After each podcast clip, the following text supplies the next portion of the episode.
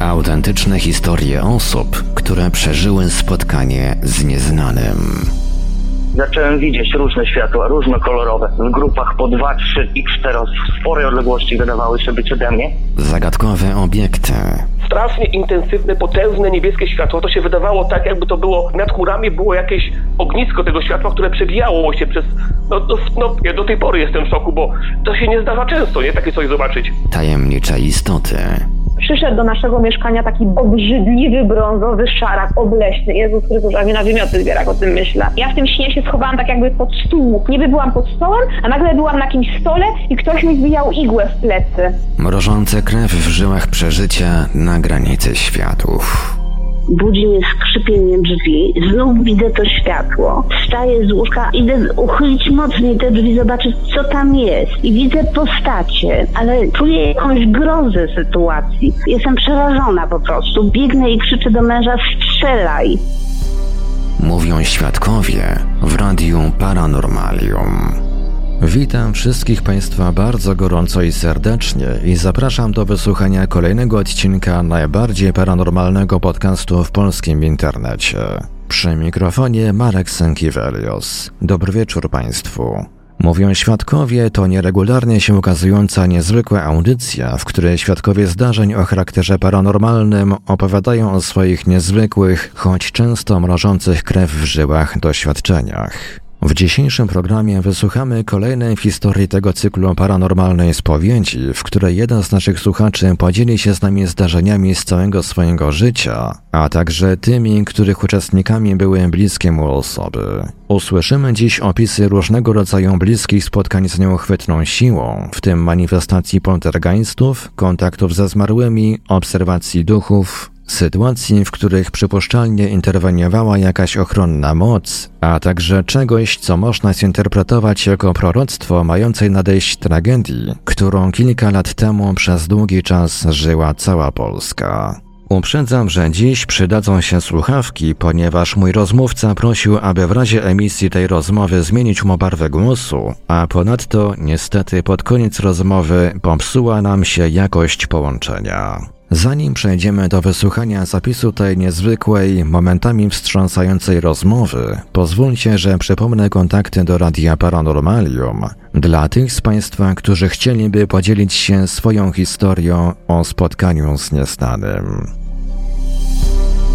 Tych z Państwa, którzy przeżyli coś nietypowego i chcieliby nam o tym opowiedzieć, zapraszamy do kontaktu. Nasze numery telefonów to stacjonarny 32 746 0008, 32 746 0008, komórkowy 530 620 493, 530 620 493, Skype radio.paranormalium.pl, radio.paranormalium.pl, numer gadu-gadu 3608 8002, 3608 8002. Czekamy także na Państwa e-maile pod adresem radio@paranormalium.pl, radio@paranormalium.pl.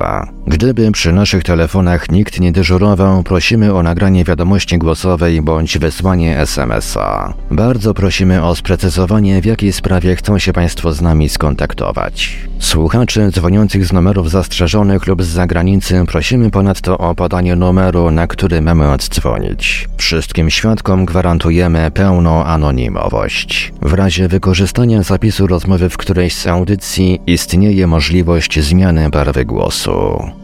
Dodam jeszcze tylko, że podczas premiery każdego z odcinków Mówią Świadkowie staram się dyżurować przy naszym radiowym telefonie. Jest więc możliwość zadzwonienia i przekazania swojej relacji drogą telefoniczną. Oczywiście staram się również na bieżąco monitorować nasze radiowe czaty i komunikatory.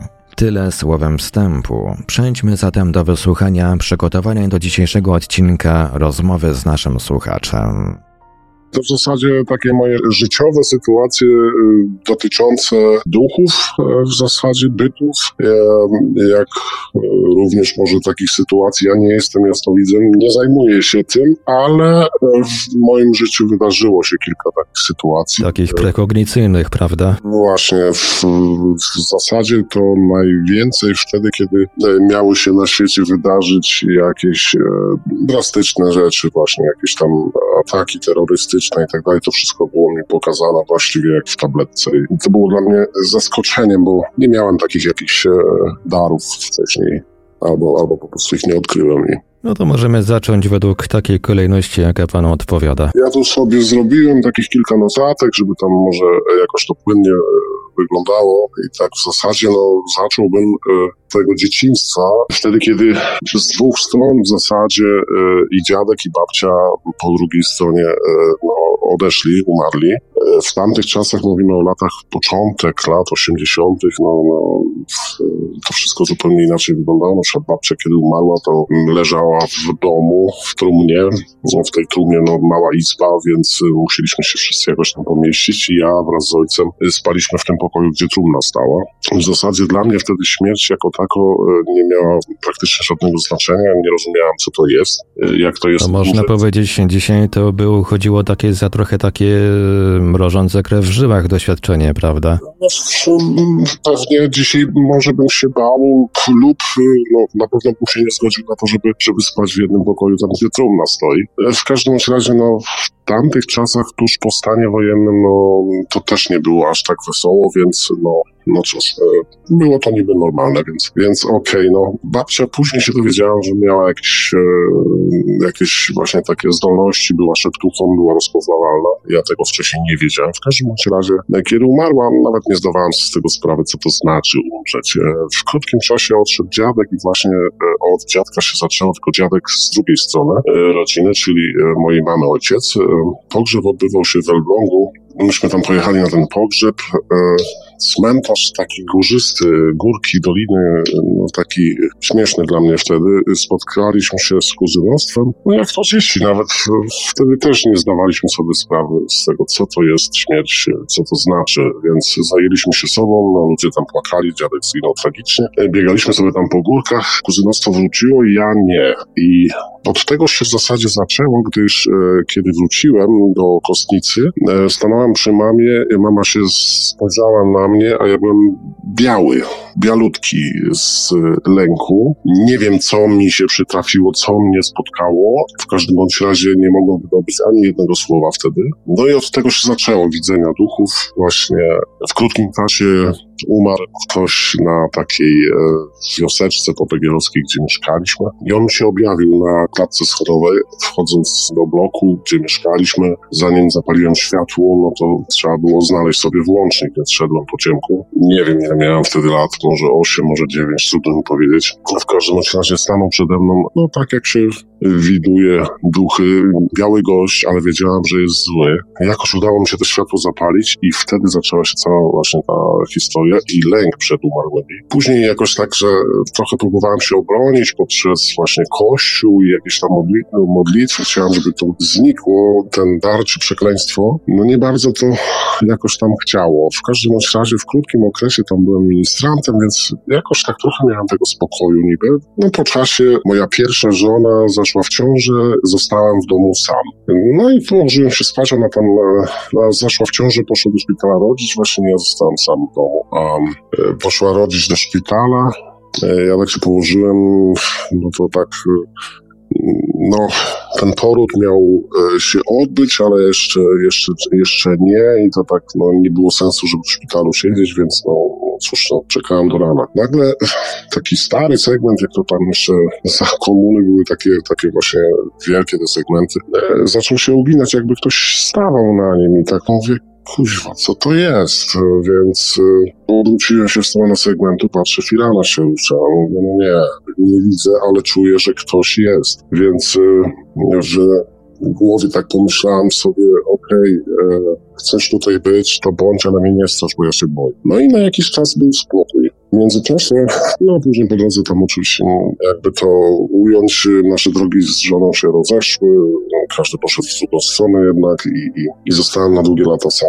Wyjechałem do Niemiec i kiedy przyjeżdżałem do rodziców do domu, mama kiedyś mi powiedziała, wiesz co, ty jak przyjeżdżasz, to nie przyjeżdżasz sam. Idziesz do pokoju, a pamiętam, że mieliśmy w pokoju takie lustro składane, tak jakby dwa skrzydła do środka jeszcze, że można było się po bokach przejrzeć. I kiedy ja szedłem do pokoju, za jakiś momencik mama zawsze w tym lustrze widziała jeszcze kogoś. Nie umiała określić kto to, ale wiedziała, że jakiś byt szedł za mną do pokoju, gdzie nie zdawałem sobie z tego sprawy nawet, no ale to dopiero po latach wyszło. Ale mama jakoś widziała szczegóły wyglądu tej istoty, czy po prostu zauważała wiedziała sylwetkę? Ona się bała takich rzeczy, wiedziała, że to jest duch. To też miało miejsce właśnie w tym mieszkaniu. Dwa takie zajścia, już później z drugą żoną, jak zamieszkaliśmy, ja wróciłem z Niemiec po 20 latach powiedzmy, no i zamieszkaliśmy w mieszkaniu rodziców na samym początku. Żona dzwoniła jeszcze do mnie do Niemiec, że coś się dzieje i mówi, ona się boi, czuje się wystraszona, coś jest w mieszkaniu. I ja, no cóż, w krótkim czasie jakoś tam przyjechałem do Polski, dzieci poszły spać, myśmy usiedli w dużym pokoju i tak rozmawiamy. Ja mówię, ja wiem kto to jest. To jest prawdopodobnie ten człowiek, którego widywałem w dzieciństwie na klatce schodowej i myślę, że to on. I tylko zaczęliśmy rozmawiać, zaczęła żarówka mrugać i atmosfera stała się tak ciężka, nie do zniesienia i mówię do swojej żony wyjść z tego pokoju. A w międzyczasie jeszcze trzasła, rozsypała się w drobny mak żarówka. Wyjdź z pokoju, mówię, ja sobie poradzę. I skupiłem myśli, skupiłem uwagę na tym człowieku, na tym bycie. Zadrżała duża szyba od okna i wszystko wróciło do normy. Powietrze stało się lżejsze. Wyrzuciłem to coś za okno. Kazałem jej założyć firanki w oknie, nie ściągać tych firanek w sensie, bo przez jakiś czas nie było firanek i nie było tej ochrony, więc mnie posłuchała i teraz w zasadzie nie ma tak, żeby na przykład to było bez firanek. Tam gdzieś od starych takich szeptów kiedyś usłyszałem właśnie coś takiego, że firanki właśnie stanowią pewną ochronę, więc zastosowaliśmy się do tego. Tu jeszcze wspomnę o drugim, w zasadzie nieszkodliwym takim bycie, które też się tam pojawiło w tym domu. W tym miejscu, gdzie te bloki powstały, była wcześniej niedaleko taka knajpa wioskowa poniemiecka za czasów Niemców, bo mieszkamy tutaj na terenach odzyskanych, że tak powiem. No, później się dowiedziałem, że tam właśnie była też i knajpa taka wioskowa. Przyszedł byt, on mi przedstawiał taki obraz, jakby wyszedł z knajpy, niby za potrzebą i dostał cios i już nie wrócił do domu. I taki zagubiony ten byt. I no cóż, skupiłem się na tej uwadze, żeby go odprowadzić, więc tak jakby w moim umyśle, czy wzrokowo zauważyłem to światło, do którego miałby iść i tam go skierowałem. I on sobie poszedł i w zasadzie w tym mieszkaniu od tamtej pory już było czysto pod tym względem. Tutaj jeszcze to był przypadek w Niemczech, kiedy właśnie jeszcze sam mieszkałem w Niemczech. Miałem takich zaprzyjaźnionych architektów i tam pracowała taka dość sympatyczna architektka i mieliśmy takie w sumie dobre układy. W międzyczasie ona tam się ze swoim przyjacielem rozeszła. Po krótkim czasie, wieczorem jakoś w moim mieszkaniu, kiedy siedziałem po pracy przy komputerze, nagle poczułem taki powiew dziwny, gdzie okna wszystkie pozamykane. Mówię, co jest? Aha, mówię, coś się przywlekło. I zapytałem w myślach, kto tutaj jest. Dostałem odpowiedź, że to ojciec Mówię, czego oczekujesz ode mnie? Bo to tak, jakbym mógł powiedzieć, taka telepatyczna rozmowa była. Mówi, musisz mi pomóc, nowego przyjaciela, on jest Arabem, on jest niebezpieczny. On tylko tak wygląda. Ja mówię, no ale jak ja mam to zrobić, człowieku? Nikt mi w to nie uwierzy i mnie śmieszy, śmieją mnie. A on mówi, powiedz jej, że była ze mną w 91 roku w Hiszpanii, tam jej dałem złoty łańcuszek z telfinkiem, taki na nogę. Borykałem się z tym. Taki element weryfikacyjny, że tak to ujmę. Że rzeczywiście doszło do takiego spotkania. Tak, i jeszcze powiedział właśnie coś w tym stylu, że to wtedy ci uwierzy. Nie wiedziałem, jak mam to ugryźć, nie wiedziałem, komu to mogę opowiedzieć, w zasadzie chyba nikomu oprócz mojej obecnej żony. Nie mówiłem tego, bo bałem się wyśmiania przez ludzi. W zasadzie zostawiłem to, niech się toczy samo, przez się jego poprosiłem, bo przychodził 2 wieczory pod rząd z tą prośbą. Przekazałem mu, że ja nie mogę tego wykonać, żeby dał mi spokój, żeby nie przychodził. I tak też się stało po może 3, może 4 miesiącach, kiedy się ciepło zrobiło i miałem tam zajechać do tego architekta po kolejne jakieś tam plany, porysunki, już nie pamiętam, już nieważne po co. No i schodziła po schodach miała taką spódnicę do kolan, być może. Ja się patrzę, a tam złoty łańcuszek z delfinem, mówię, no nie. A w międzyczasie ona już znalazła sobie jakiegoś innego przyjaciela, tamtego Araba gdzieś tam pogodniła. W końcu się okazało, że tamten facet został aresztowany właśnie za próbę terroru, bo gdzieś tam to zamieszano. Jakieś tam pierdoły. No co to mnie zdziwiło, także czasami właśnie takie swoje odczucia odsuwam nawet, żeby to nie brzmiało jak paranoja, albo żeby, nie wiem, żeby mnie nie wyśmiano, więc odrzucam, no nie, a tutaj w tym przypadku akurat no, okazało się to trafne i prawdziwe. Tu miałem jeszcze właśnie w tamtym mieszkaniu też takie doświadczenie, gdzie teraz się o tym coraz głośniej mówi, a to było w 2017 roku. Miałem już wychodzić do pracy, nagle słyszę głos dziewczyny, takiej gdzieś koło 13-14 lat, zresztą tak ją oczami wyobraźni widziałem. W takim pokoju jak, nie wiem, z filmów science fiction, wszystko światła białe, czysto. I mówi do mnie cześć. No cześć. To trwało w zasadzie no, kilka minut, może 2-3, taka niby konwersacja, ale na drodze telepatycznej. To ty jesteś tam z góry? Ja mówię, no tak. A, widzisz, a drzewa są? Ja mówię, no, że są. A one pachną? Ja mówię, że tak, pachną. No cóż, ale za niedługo to wszystko zniknie, bo nam mówią, że będzie to wszystko zniszczone. I za ten moment mówi, muszę już kończyć, nie mogę z tobą rozmawiać, nam nie wolno z wami się kontaktować. I kontakt się urwał, praktycznie to było jednorazowe zajście. Obróciłem się, mówię, cholera, co to było? A później po latach, no w zasadzie teraz niedawno gdzieś natrafam na materiały, że jednak ludzie próbują dowodzić cywilizacji pod ziemią, więc no takie to dziwne, ten kontakt, ten przekaz, bo to nawet nie było, że tak jak tutaj do tej pory przez całe życie gdzieś tam się ci umarli pojawiają, bo oprócz tego to za chwilę dojdę jeszcze też taka kolejna historia na cmentarzu, no a tutaj taki kontakt z bytem, tak jakby z cywilizacją pod ziemią, więc to też zupełnie mnie zaskoczyło, więc w tym moim życiu nieraz sobie stawiałem pytanie, kim ja jestem? Nie rozwijam tego daru, zresztą w życiu mamy tyle różnych problemów do rozwiązania, stresów i tak dalej. Człowiek nie znajduje tego momentu na rozwijanie się takie duchowe w tym kontekście. No tutaj może kolejna jeszcze taka właśnie sprawa. Moja obecna żona, ona wcześniej pierwsze dziecko, które urodziła, zmarło zaraz po porodzie, no i no, nosi je w sercu cały czas, więc któregoś razu, kiedy już byliśmy po ślubie, wypadło jechać na cmentarz. No i stanęliśmy przy tym malutkim grobiku, a to nagle taki głos, będę miała cię na oku. A to chodziło o tą dziewczynkę zmarłą, tą pierwszą córkę mojej żony. Zaskoczyło mnie to, obleciała mnie taka gęsia skórka troszeczkę.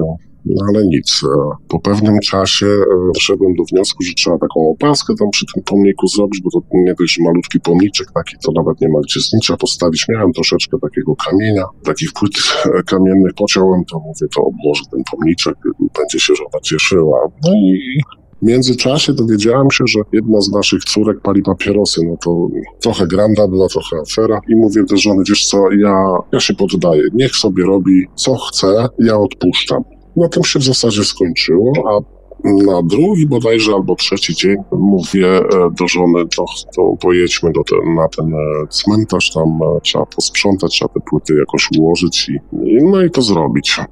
Tylko stanęliśmy przed tym grobem, a tu słyszę tą dziewczynę, w zasadzie ona mi się przedstawiała w mojej wyobraźni jako taka 17-latka. Nie jako niemowlę, które umarło, tylko jako dziewczyna już taka no, taki podroślak i mówi do mnie w ten sposób: nie bądź dla niej zbyt surowy, ale nie odpuszczaj. A jeszcze jak stanęliśmy przy tym grobie, to mówi coś takiego: no cześć tato, tak troszeczkę tak z ironią albo z uśmiechem, i właśnie powiedziała: nie bądź dla niej zbyt surowy, ale nie odpuszczaj. I też się obejrzałem, kto to powiedział, ale no szybko doszłem do wniosku, że to właśnie Także żonie też to opowiedziałam, no ale moja żona jest wrażliwa, więc ona zaraz płacze. Teraz wszystkie te kontakty ukrywam. Nie mówię jej, żeby jej nie drażnić. No, matki, które straciły dziecko, tak podobno mają dosyć... tak emocjonalnie podchodzą do tych tematów. Tak, no ale tutaj był ewidentnie kontakt z... To było nawet dość miłe, bo w tym momencie no już tak jakby ona z tamtej strony zaakceptowała mnie, moją osobę, że przepraszam, no to już jednak trochę lat minęło. Cóż jeszcze, chciałbym jeszcze tutaj, no zmorę to może pomijmy, bo to jest taki standard, ona mi się pojawiła i ja nie wiem skąd, chociaż mówię, moja przygoda z kościołem się po pierwszym związku gdzieś tam zakończyła, no bo skoro rozwodnik to już jest wyklęty, więc ja po prostu zostawiłem sobie ten temat na bok i specjalnie ani się nie modlę, ani nie chodzę do kościoła, ale ta zmora zareagowała właśnie na Zdrowaś Marię. Nie wiem skąd mi się to wzięło. Siadło takie obleśne cielsko na mnie, kiedy spałem. Wiem co to jest. W myślach z automatu Zdrowaś Marią. Zacząłem to w myślach odmawiać i to z wielkim krzykiem zlazło ze mnie, znikło. Po latach się to też pojawiło raz tylko, ale to był ta sama procedura i bardzo szybko to znikło. Po pierwszym razie siadłem przed komputerem, włączyłem komputer, wpisałem jakieś tam hasło takie początkowe, bo ja nie wiedziałem nawet jak to określić. No wyskoczyło zmora i tak dalej.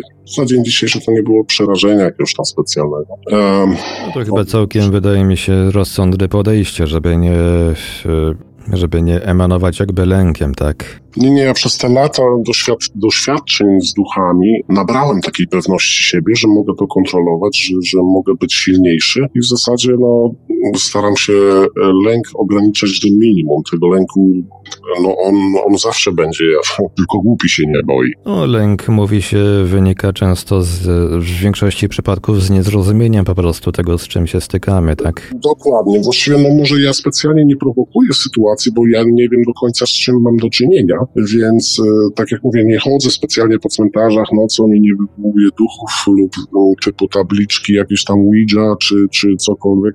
Omijam to z daleka, bo nie wiem, w którym momencie portal się otworzy i coś przyciągnie niepotrzebne, więc mówimy tutaj o bytach, które same gdzieś, być może, że mam poprzez w spadku po babci, która była szeptuchą, może w spadku mi jakieś tam zdolności dała czy odziedziczyłem, tylko nie rozwinąłem. Całkiem możliwe, jakieś tam medialne właśnie, typu medium czy coś. Dlatego te byty się dziś przyklejają, próbują się skontaktować, a ja nie umiem tego zrobić do końca. Tak Innymi słowy, to nie pan szuka doświadczenia, tylko doświadczenie znajduje pana, tak? Można to tak ująć. Że ta droga ku temu się zbiera, tak czy owak, i z biegiem lat prawdopodobnie, że to się albo zwiększy i pójdę tą drogą gdzieś, albo no nie wiem, tak mi się wydaje. Bo tutaj dochodzą jeszcze inne rzeczy, o których też chciałem wspomnieć. Tutaj kiedyś pracowaliśmy, właściwie tylko z jednym pracownikiem robiłem takie poddasze, to jeszcze w Niemczech będąc. Ja od kilku lat mam alergię, więc z tym powonieniem u mnie to takie cieniuszko. W każdym bądź razie w pewnym momencie na tym poddaszu wyczułem kadzidło. To był tak słodki zapach, ale wiedziałem z automatu, że chodzi o śmierć i o taką grupową śmierć. Mówię do tego swojego kolegi, mówię, czujesz to? On mówi, nie, mówi, szefie, ja nic nie czuję. Mówi, ale co mam czuć?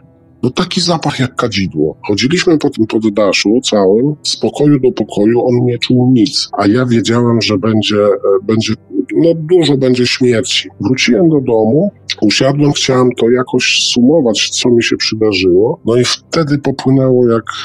no nie wiem, jak z Matrixa, można to tak powiedzieć, przed oczami, jak takie tabletki z Skittles, te cukierki, czy jak one tam się nazywają, takie spadające, one tak jakby rozbryzgiwały. Stamtąd szły informacje. 4 zamachy terrorystyczne, które miały miejsce w Europie, wszystko to wiedziałem. W zasadzie oprócz Francji to potrafi... Który to był rok tego zdarzenia? 2016? Albo 16, jakoś tak. Już teraz nie potrafię się cofnąć. W każdym bądź razie jedno zdarzenie miało w Berlinie, we Francji, gdzieś tam na południu Francji, w Belgii. I już teraz nawet nie pamiętam, nie wiem, czy to nie Norwegię chodziło, ale to już pomijając fakt. W międzyczasie zadzwoniłem do swojej takiej przyjaciółki, ona jest stewardessą, i zwróciłem jej uwagę po prostu, że ona lata w Lufthansa, w takich międzynarodowych w kursach, i mówię do niej, żeby uważała na siebie, a ona a co? No i tak jej powiedziałem, co zauważyłem, co widziałem, tylko nie widziałem czasu, nie wiedziałem. Wiedziałem, że w ciągu tego roku, tylko nie widziałem konkretnej daty. No chyba to tak działa nawet. W każdym bądź razie ona troszeczkę, a mi zależało na tym, żeby jej nie przestraszyć, ani żeby mnie wyszedł jakiegoś idiotę, który ma jakieś tam zwidy. Minął jakiś czas, trudno mi teraz powiedzieć, około 4 miesięcy, w każdym razie ten nasz kontakt się troszeczkę urwał z tymi moimi przyjaciółmi, właśnie z tą stewardessą, jej mąż był pilotem. Dzwoni do mnie z Brukseli i mówi, skąd wiedziałeś? Ja mówię, ale co? Ja nawet radia nie słuchałem w tym momencie. Skąd wiedziałeś? Mówi, stoję na lotnisku w Brukseli, jestem roztrzęsiona. Mówi, miał miejsce atak terrorystyczny. I ja do niej mówię, ja nie wiedziałem, po prostu to mi przyszło, więc pomyślałem o was, żeby was jakoś ochronić. Mówi, że parę metrów dalej i ona by zginęła, gdybym jej nie powiedział, czy jakkolwiek, żeby uważać w Brukseli. I ona po prostu tak to sobie odebrała i później chciała więcej, a ja więcej nie miałem informacji. Jeszcze taki moment był też, kiedy jadąc do Polski, dwóch kolegów siedziało obok, ja prowadziłem, już było dość ciemno, dojeżdżaliśmy już prawie, że do granicy, już było blisko. Nagle w moich myślach pojawiła się osoba, młoda blondynka, stojąca taka zagubiona, z rozłożonymi rękami, cała we krwi. Wiedziałem, że jest z Dolnego Śląska. I próbowała coś powiedzieć, ale nie mogła. I w tym momencie jeden z moich kolegów się przebudził, coś tam powiedział, kontakt się urwał. I ja nie umiałem tego skleić do kupy. Mówię, co się wydarzy, co się stanie? I będąc w Polsce, sprawa się wyjaśniła, bo myślałem o tym kilka dni. Będąc w Polsce, później w wiadomościach mówią właśnie o tej dziewczynie. Nie wiem, czy pan kojarzy, co w Egipcie niby przez okno wyskoczyła ta Polka, że tam była taka... Magdalena Żuk.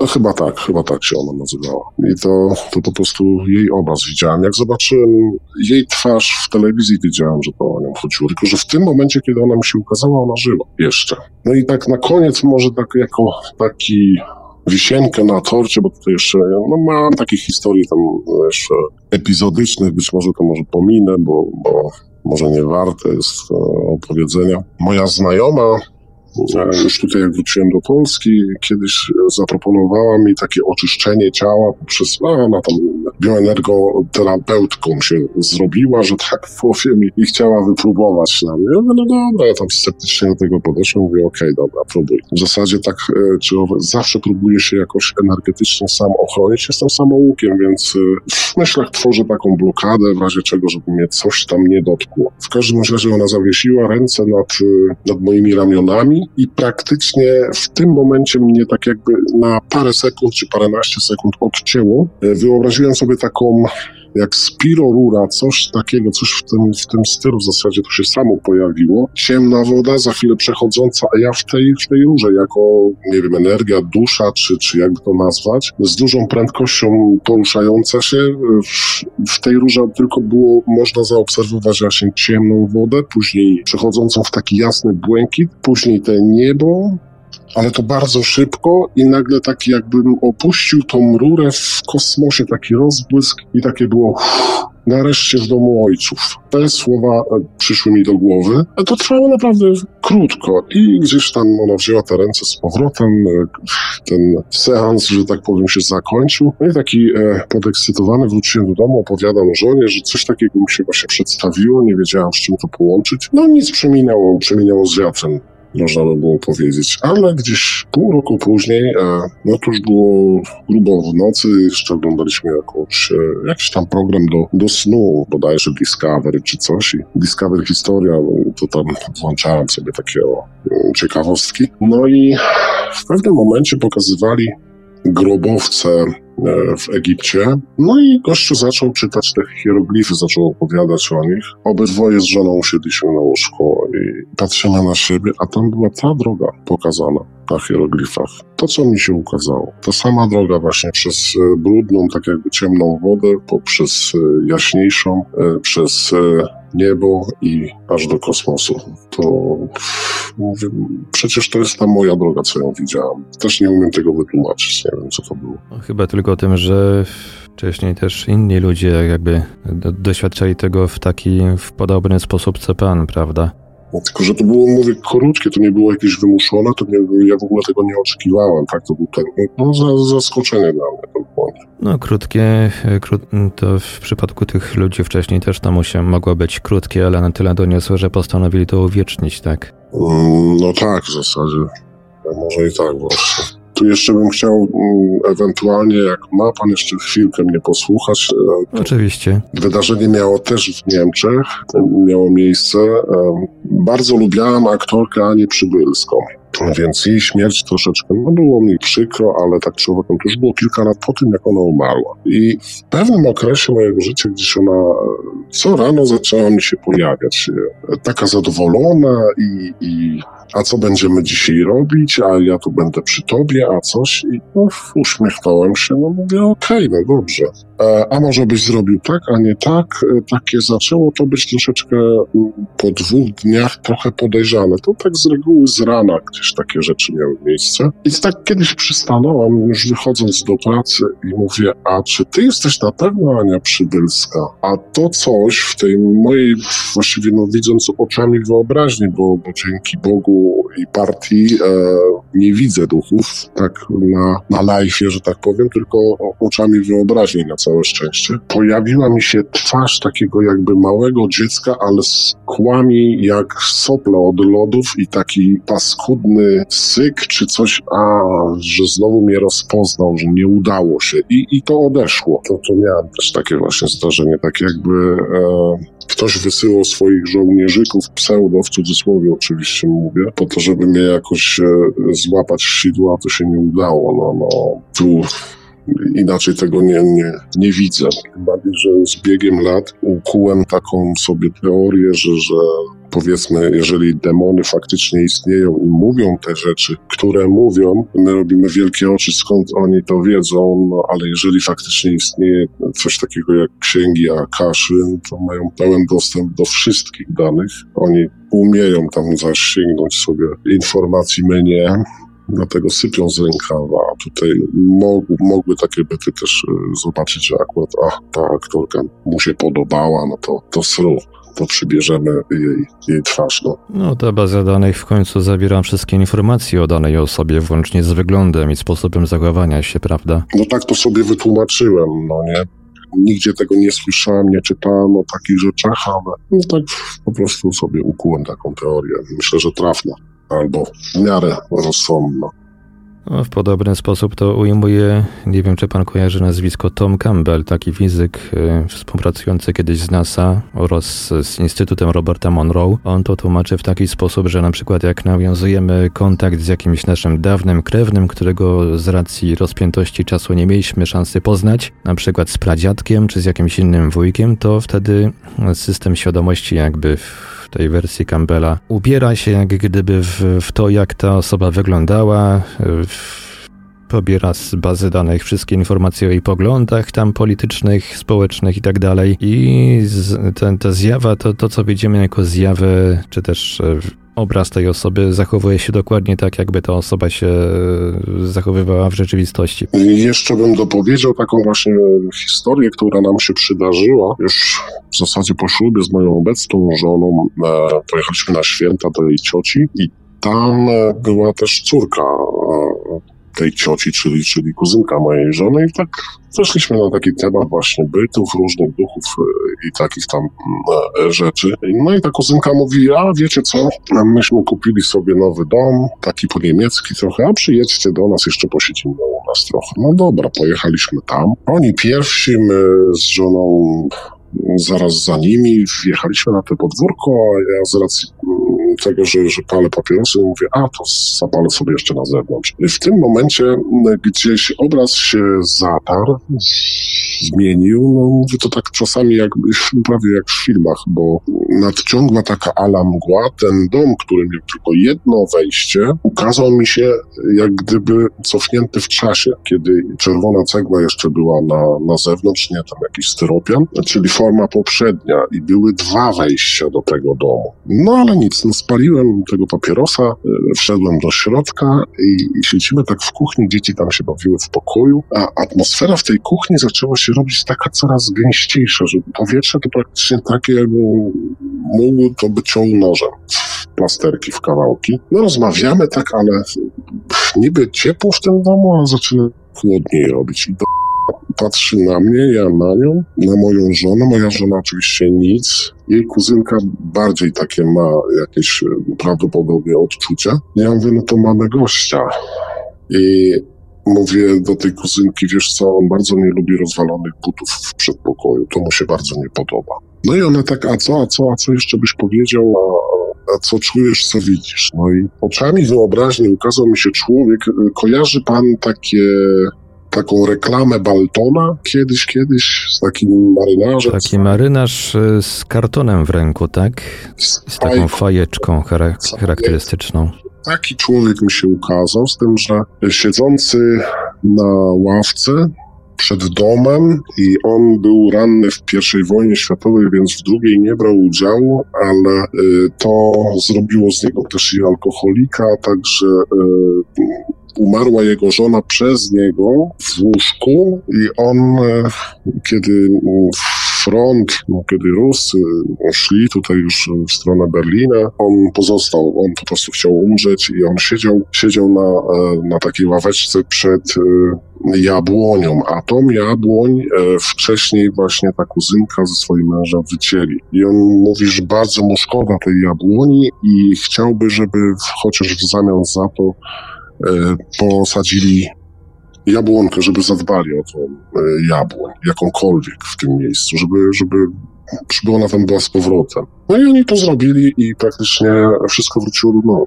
Znaczy pan jakby później poznał historię tego człowieka, tak? Jeżeli dobrze rozumiem? Ja dostałem taką informację później, nie? W trakcie, kiedy już siedzieliśmy, tą kawę piliśmy tam w kuchni i rozmawialiśmy, to ja się że tak powiem, z rozmowy wyłączyłem, ściągnąłem takie informacje. I to przekazałem. To można powiedzieć kolejna weryfikacja. Tak, tylko że to wtedy były takie silniejsze przekazy, a z racji tego, że tu na chwilę obecną, o tak bym to ujął, zajmują mnie problemy życia codziennego, w tym momencie kłopoty życia codziennego, tak bym to nazwał, więc do takich rzeczy ja potrzebowałem więcej spokoju psychicznego i wtedy te kontakty, że tak powiem, z takimi pytaniami były bardziej przejrzyste, można tak powiedzieć w cudzysłowie, czyli mogłem więcej wyczytać, mogłem więcej wyczuć, a na dzień dzisiejszy gdzieś tak jakbym troszeczkę wycofał się z tego tematu. No, nie? No też mogę powiedzieć, że mogę się z panem zgodzić, bo tutaj to, co pan mówi, to bardzo mocno rezonuje też z moimi doświadczeniami. Jak tam miałem taki spokojniejszy okres w życiu, to te kontakty moje też ze zmarłymi, to odprowadzenia, jakieś próby tam nawiązywania kontaktów, to wszystko szło jak bułka z masłem. A teraz ja mam jakby taką bardziej nerwową atmosferę i to się też odbija bardzo negatywnie, no chociażby na jakości mojego snu, no i też na zdolności jakby nawiązywania tamtych kontaktów jakby niefizycznych. Jak tylko w zeszłym roku brałem udział w kursach takich kilkudniowych właśnie związanych z tą tematyką i wyjazd z domu, kilka dni spokoju, wszystko super, powrót do tej tutaj nerwowej atmosfery, no i wszystko jakby znowu siadło. Ja też coś takiego podobnego mógłbym powiedzieć właśnie. Jedna konkretna osoba, która wystarczy w zasadzie, że źle coś powie, albo cokolwiek powie, albo za dużo powie, ja wybucham, no to jeżeli jest takie napięcie, no to nie ma mowy o kontaktach z bytami, czy duchami, czy jakkolwiek czytaniu, nawet gdybym próbował rozszerzyć swoje pseudoumiejętności jasnowidzenia nie jestem w stanie, bo nie dam rady. No pan nie próbował jakby czegoś robić bardziej jakby aktywnie w tym kierunku, to same te doświadczenia do pana przychodzą, a pan no, tylko... Absolutnie nie, że gdzieś tam wyczytałem, studiowałem, nie, czegoś takiego. To wszystko tak na zasadzie prób i błędów lub takiego życiowego doświadczenia, tak? No, niestety babcia umarła dość wcześnie dla mnie, no ja miałem tam może co 8 czy 7 lat. Nawet nie zdawałem sobie z tego sprawy, że ona miała takie możliwości czy takie umiejętności. W sensie, żeby wpływać nawet na pogodę, bo takie tutaj opowieści do mnie doszły w moim dorosłym życiu, że potrafiła nawet zmienić pogodę, bo ktoś akurat brał ślub. No taka rasowa szeptucha, można powiedzieć. Taka rasowa szeptucha, tak. Ona potrafiła takie rzeczy. No tak, to tylko potwierdza, że... Spokój i przede wszystkim spokój, jeżeli chcemy coś, jeżeli chcemy w ogóle doświadczyć jakoś, czy móc to potem zanalizować. Spokój i przede wszystkim spokój. Bo każde takie jakby, każde zdarzenie, które psuje atmosferę, psuje nam jakby ten nasz mindset, jak to się mówi. Jeszcze chciałbym tutaj dodać jeszcze taką uwagę w zasadzie. W pewnym momencie próbowałem odbudować swoje drzewo genealogiczne, no i skorzystałem, mój angielski absolutnie jest, no leży na ziemi, więc nawet nie wiem jak to jest, dokładnie się wymawia po angielsku korzenie, czy jakoś tak, MyHeritage, czy jakoś tam, taka stronka. MyHeritage. Dlatego mówię, że nie umiem nawet tego wypowiedzieć. W każdym razie, będąc tam w Niemczech, jeszcze coś takiego mi się pojawiło jako reklama. Oczywiście po angielsku napisane, ale reszta była po niemiecku, więc mówię okej, dobra. No i skorzystałem z tego. Pierwszy rok tam jakoś opłaciłem i na początku było to fajne, no bo jednak pojawiały się tam te różne zdjęcia osób, powiązania rodzinne. W pewnym momencie dostałem propozycję, żeby zrobić sobie taki test DNA. Oni oszacują te haplogrupy i jakieś tam inne pierdoły i coś tam. Za to miałem zapłacić bodajże 100 euro, czy jakoś. Urwało w momencie, kiedy zaczął pan o tym teście DNA opowiadać. Ten test, bo ja kojarzę chyba, o jaki test chodzi, ten pokazujący w ilu procentach jesteśmy, mamy geny z jakiej grupy etnicznej, tak? H1, coś tam, P1, to tak, jakoś tak, ja nie wiem, ja naprawdę tutaj tym nie specjalizuję się, no ale pomijając ten fakt, w każdym bądź razie miałem już jedną dorosłą córkę, no i maleństwo takie, które nam się uchodziło z tą drugą żoną i przyhamowałem, otworzyłem tą ampułkę z tym wacikiem, z tą próbką. Miałem wziąć ją już na język, spakować i odesłać, a tak jakby głos wewnętrzny mówił mi, nie rób tego, oni wykorzystują dane, nie rób tego, skażesz na śmierć swoje dzieci. I sprawłem. Nie myślałem, zamawiając te ampułki, nie myślałem w ogóle pod tym kątem, że ktoś może wykorzystać te dane i tak dalej, dopasować do innych ludzi. I zacząłem to przerabiać w myślach, zacząłem się wgłębiać. I summa summarum nie odesłałem tego, nie zrobiłem tych testów, a na koniec mojego pobytu w Niemczech, w zasadzie to już była końcówka, kiedy miałem już wracać na stałe do Polski, doszło do tego, że nawet za 10 euro chcieli to zrobić. Tylko żeby odesłać im ten test i żeby to zrobić. Mówię, aha, dobra, to na razie. Później gdzieś właśnie usłyszałem w wiadomościach o sprzedawaniu danych, teraz o tej pandemii całej, że to też była wymiana właśnie takich danych, więc no tutaj akurat chyba bardziej... No ten wacik do pobierania tej, że tak to ujmę, informacji genetycznej wygląda chyba podobnie jak wacik do badania na COVID-a. Dokładnie. Także mają pełne dane i w razie czego dopasują... A jeszcze taki szczegół niezwykle istotny, MyHeritage to jest firma założona w Izraelu. Proszę bardzo.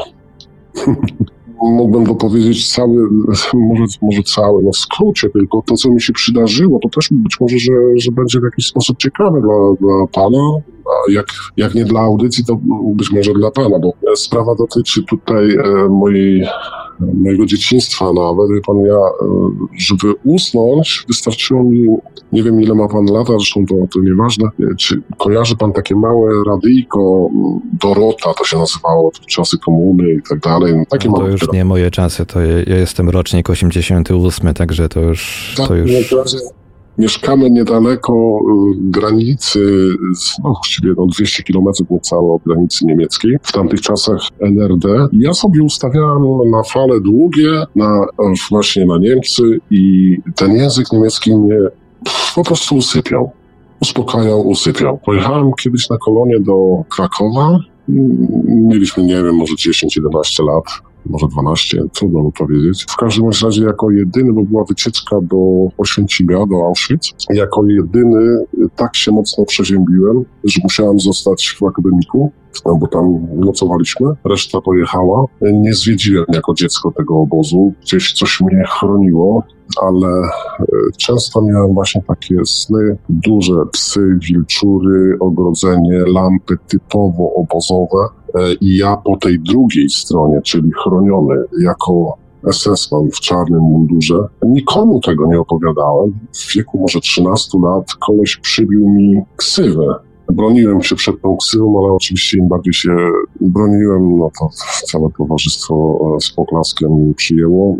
Nie będę mówił otwarcie, jaka to ksywa, no ale to i tak zostało do dzisiaj. Nawet nie wiedziałem, że kiedykolwiek w życiu wyjadę do Niemiec. No, tak się potoczyło. Objechałem pół Europy, nigdzie mi się nie podobało, a tam zostałem blisko 20 lat. Ciężko to jakoś skomentować. Tak jakby pana coś ciągnęło, tak jakby pana coś przyciągnęło do tych Niemiec, tak? Ja myślę, że to poprzednie życie, ale to tylko tak sobie tłumaczę. No, różnie to można tłumaczyć. Wszystkie opcje są możliwe. W każdym razie język niemiecki wszedł jak w masło. Próbowałem francuskiego, angielski jakoś tak, no... pospolity język, mimo wszystko się go nie nauczyłem, a niemiecki z łatwością po prostu opanowałem, także no tylko tak sobie to tłumaczę. Można powiedzieć, że na podobnej zasadzie, jak niektórzy mają straszne ciągoty do uczenia się języków takich azjatyckich, japońskiego, chińskiego. Te języki jakoś takim łatwo przychodzą do nauczenia się, a angielski, niemiecki, no to tak z oporami. No, całkiem możliwe, że po prostu w poprzednich wcieleniach władali tymi językami, dlatego to też taka fascynacja Indianami, to też tak próbowałem takiej autoregresji oczywiście, no to też mi się gdzieś tam takie pewne rzeczy przejawiały. No, w tym momencie, że tak powiem, finansowo nie jestem zdolny do tego, żeby sfinansować sobie taką regresję hipnotyczną, ale być może kiedyś tam w przyszłości. No, zobaczymy. Czułem panu tutaj chyba prawie z godzinę, ale myślę, że coś tam być może się... No na pewno i w razie emisji na pewno tutaj słuchacze też skorzystają, bo te audycje bardzo mocno otwierają oczy niektórym. Otwierają taką klapkę w głowie, że ktoś przeżył coś podobnego co ja. Może warto by się było podzielić z kimś. Ja jestem na etapie w tym momencie zgłębiania tego wszystkiego, na etapie czytania różnych książek. Dopiero teraz, w zasadzie od pół roku, może roku. Dolores Cannon to pewnie obcykany temat. Tutaj Michel Newton, czy Michael Newton? Michael.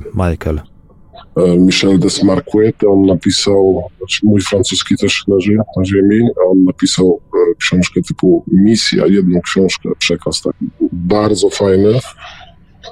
Polecam, jeżeli pan nie czyta, zresztą jest na YouTubie w formie audiobooka, zupełnie inne spojrzenie na wszystko. Mega książka, zawiera wszystko, co by się chciał pan dowiedzieć na temat przeszłości Ziemi, UFO, zjawisk, objawień. Skrupulatnie to wszystko tłumaczy, nawet pochodzenia Jezusa i wszystkich religii. No, nie znalazłem, proszę pana, książki, która by to przybiła. Słuchałem jej 3 razy pod rząd i co chwilę znajdowałem coś innego. Niesamowita książka. No, dodałem sobie tutaj znacznik, żeby wynotować sobie tytuły tych książek. Michaela Newtona kojarzę, a pozostałych autorów no, muszę poznać. Dolores Cannon dopiero zaczęła się pojawiać w Polsce, tam kilka jej książek, ona już nie żyje, to była amerykańska badaczka, hipnotyzerka. Tutaj w tych tomach, które przerzucam, no, opisywała te wszystkie hipnozy ludzi, z tym, że doszedłem po drugiej czy trzeciej książce, po drugiej bodajże, bo to dość szybko dotarło do mnie, że ją prowadzą obce byty, czyli przekazują tak informacje, takie lub w taki sposób informacje, te, które one chcą przekazać, czyli formują jej sposób myślenia na swój sposób. I faktycznie tak się działo, dlatego że tutaj nawet gdzieś na YouTubie ktoś prowadził tak jakby badanie tej książki, któraś z tych hipnotyzerek naszych tutaj Polek, i tam też tak wyskoczyło, że to jest przekaz, ale nie do końca w to wierzyć, a też taki Włoch robił kontakt z nią, z jej duchem, no i ona potwierdziła jako duch, że dzisiaj napisałaby to inaczej i spotkała te byty, które jej przekazywano te informacje jeszcze za życia poprzez ludzi w transie, spotkała, próbowali ją przeciągnąć na swoją stronę, ona się jednak nie zgodziła, bo dopiero po tamtej stronie pokazała prawdziwą oblicze. No też takie ciekawe. Mimo wszystko dalej czytam jej książki, tutaj taki spleciony wszechświat właśnie, ale czuję już końcówkę, dojeżdżam do końca trzeciego tomu, jeszcze dwa przede mną, ale po to tylko, żeby przesiać to przez sitko. Wszystkie dane, które tam są zawarte, przesieję przez swoje sitko i wyciągnę wnioski. No, w poszukiwaniu pan aktywnie poszukuje zrozumienia tych tematów, tak? No, dokładnie. No, tu mówię, ja jestem troszeczkę związany finansowo, uwiązany wręcz, no, do Polski życie trochę wygląda zupełnie inaczej niż się spodziewałem, do tego akurat wróciłem w krótkim czasie na pandemię, ja tutaj jestem też osobą fizycznie pracującą, zarabiającą na życie, a kręgosłup skręcam na śruby, to no, ogranicza dość sporo. Tak. Bo gdyby były jakieś takie właśnie sesje, czy też na pewno chętnie bym przyjeździł i słuchał, czy jakieś wykłady na ten temat, ale tutaj... No, tych sesji jakoś nie ma specjalnie dużo, to raz, a dwa, jak już są, to trzeba troszeczkę się wykosztować jednak, żeby wziąć w tym udział. No, dokładnie, dlatego mówię, że tutaj są związane ręce, no tak bym powiedział. I to tyle, jeśli chodzi o relacje przekazane przez naszego słuchacza. Zanim zaczniecie Państwo wypatrywać kolejnego odcinka, powiem jeszcze, że mimo chłodu za oknem początek wiosny był w Radiu Paranormalium bardzo gorący. Mam tu na myśli nie tylko uruchomienie wraz z Piotrem Cielabiasiem i Markiem Żelkomskim nowych audycji na żywo, ale również liczbę rozmów telefonicznych i relacji, jakie tą drogą od Państwa odebrałem i zarejestrowałem. W pewnym momencie uświadomiłem sobie bowiem, że na obrobienie i przygotowanie do emisji czeka jakieś 10 godzin nagrań. Dodajmy do tego nagrywane przeze mnie w ramach wolnego czasu relacje nadesłane drogą tekstową i wychodzi z tego całkiem sporo ciekawego i wartościowego materiału, no i też całkiem sporo pracy. Wszystkie relacje staram się też udostępniać na bieżąco badaczom współpracującym z Radiem Paranormalium. Tak więc, wbrew temu, co niektórzy piszą w komentarzach, audycja Mówią Świadkowie wcale się nie kończy. Wręcz przeciwnie, materiału jest na wiele, naprawdę wiele odcinków. A dzisiejszy odcinek ma się już ku końcowi. Oczywiście, jeśli macie Państwo jakieś swoje historie o spotkaniach z nieznanym i chcielibyście się nimi podzielić, zapraszam do kontaktu. Mówił do Państwa Marek Sękiewelios. Radio Paranormalium, paranormalny głos w Twoim domu. Dziękuję za uwagę. Dobranoc i do usłyszenia w kolejnych naszych audycjach. Śledźcie zapowiedzi na naszej stronie internetowej www.paranormalium.pl oraz na naszych profilach społecznościowych. Tych z Państwa, którzy przeżyli coś nietypowego i chcieliby nam o tym opowiedzieć, zapraszamy do kontaktu. Nasze numery telefonów to stacjonarny 32 746 0008, 32 746 0008, komórkowy 530 620 493, 530 620 493, Skype radio.paranormalium.pl, radio.paranormalium.pl, numer gadu-gadu 3608 8002, 3608 8002. Czekamy także na Państwa e-maile pod adresem radiomałpa-paranormalium.pl, radiomałpa-paranormalium.pl.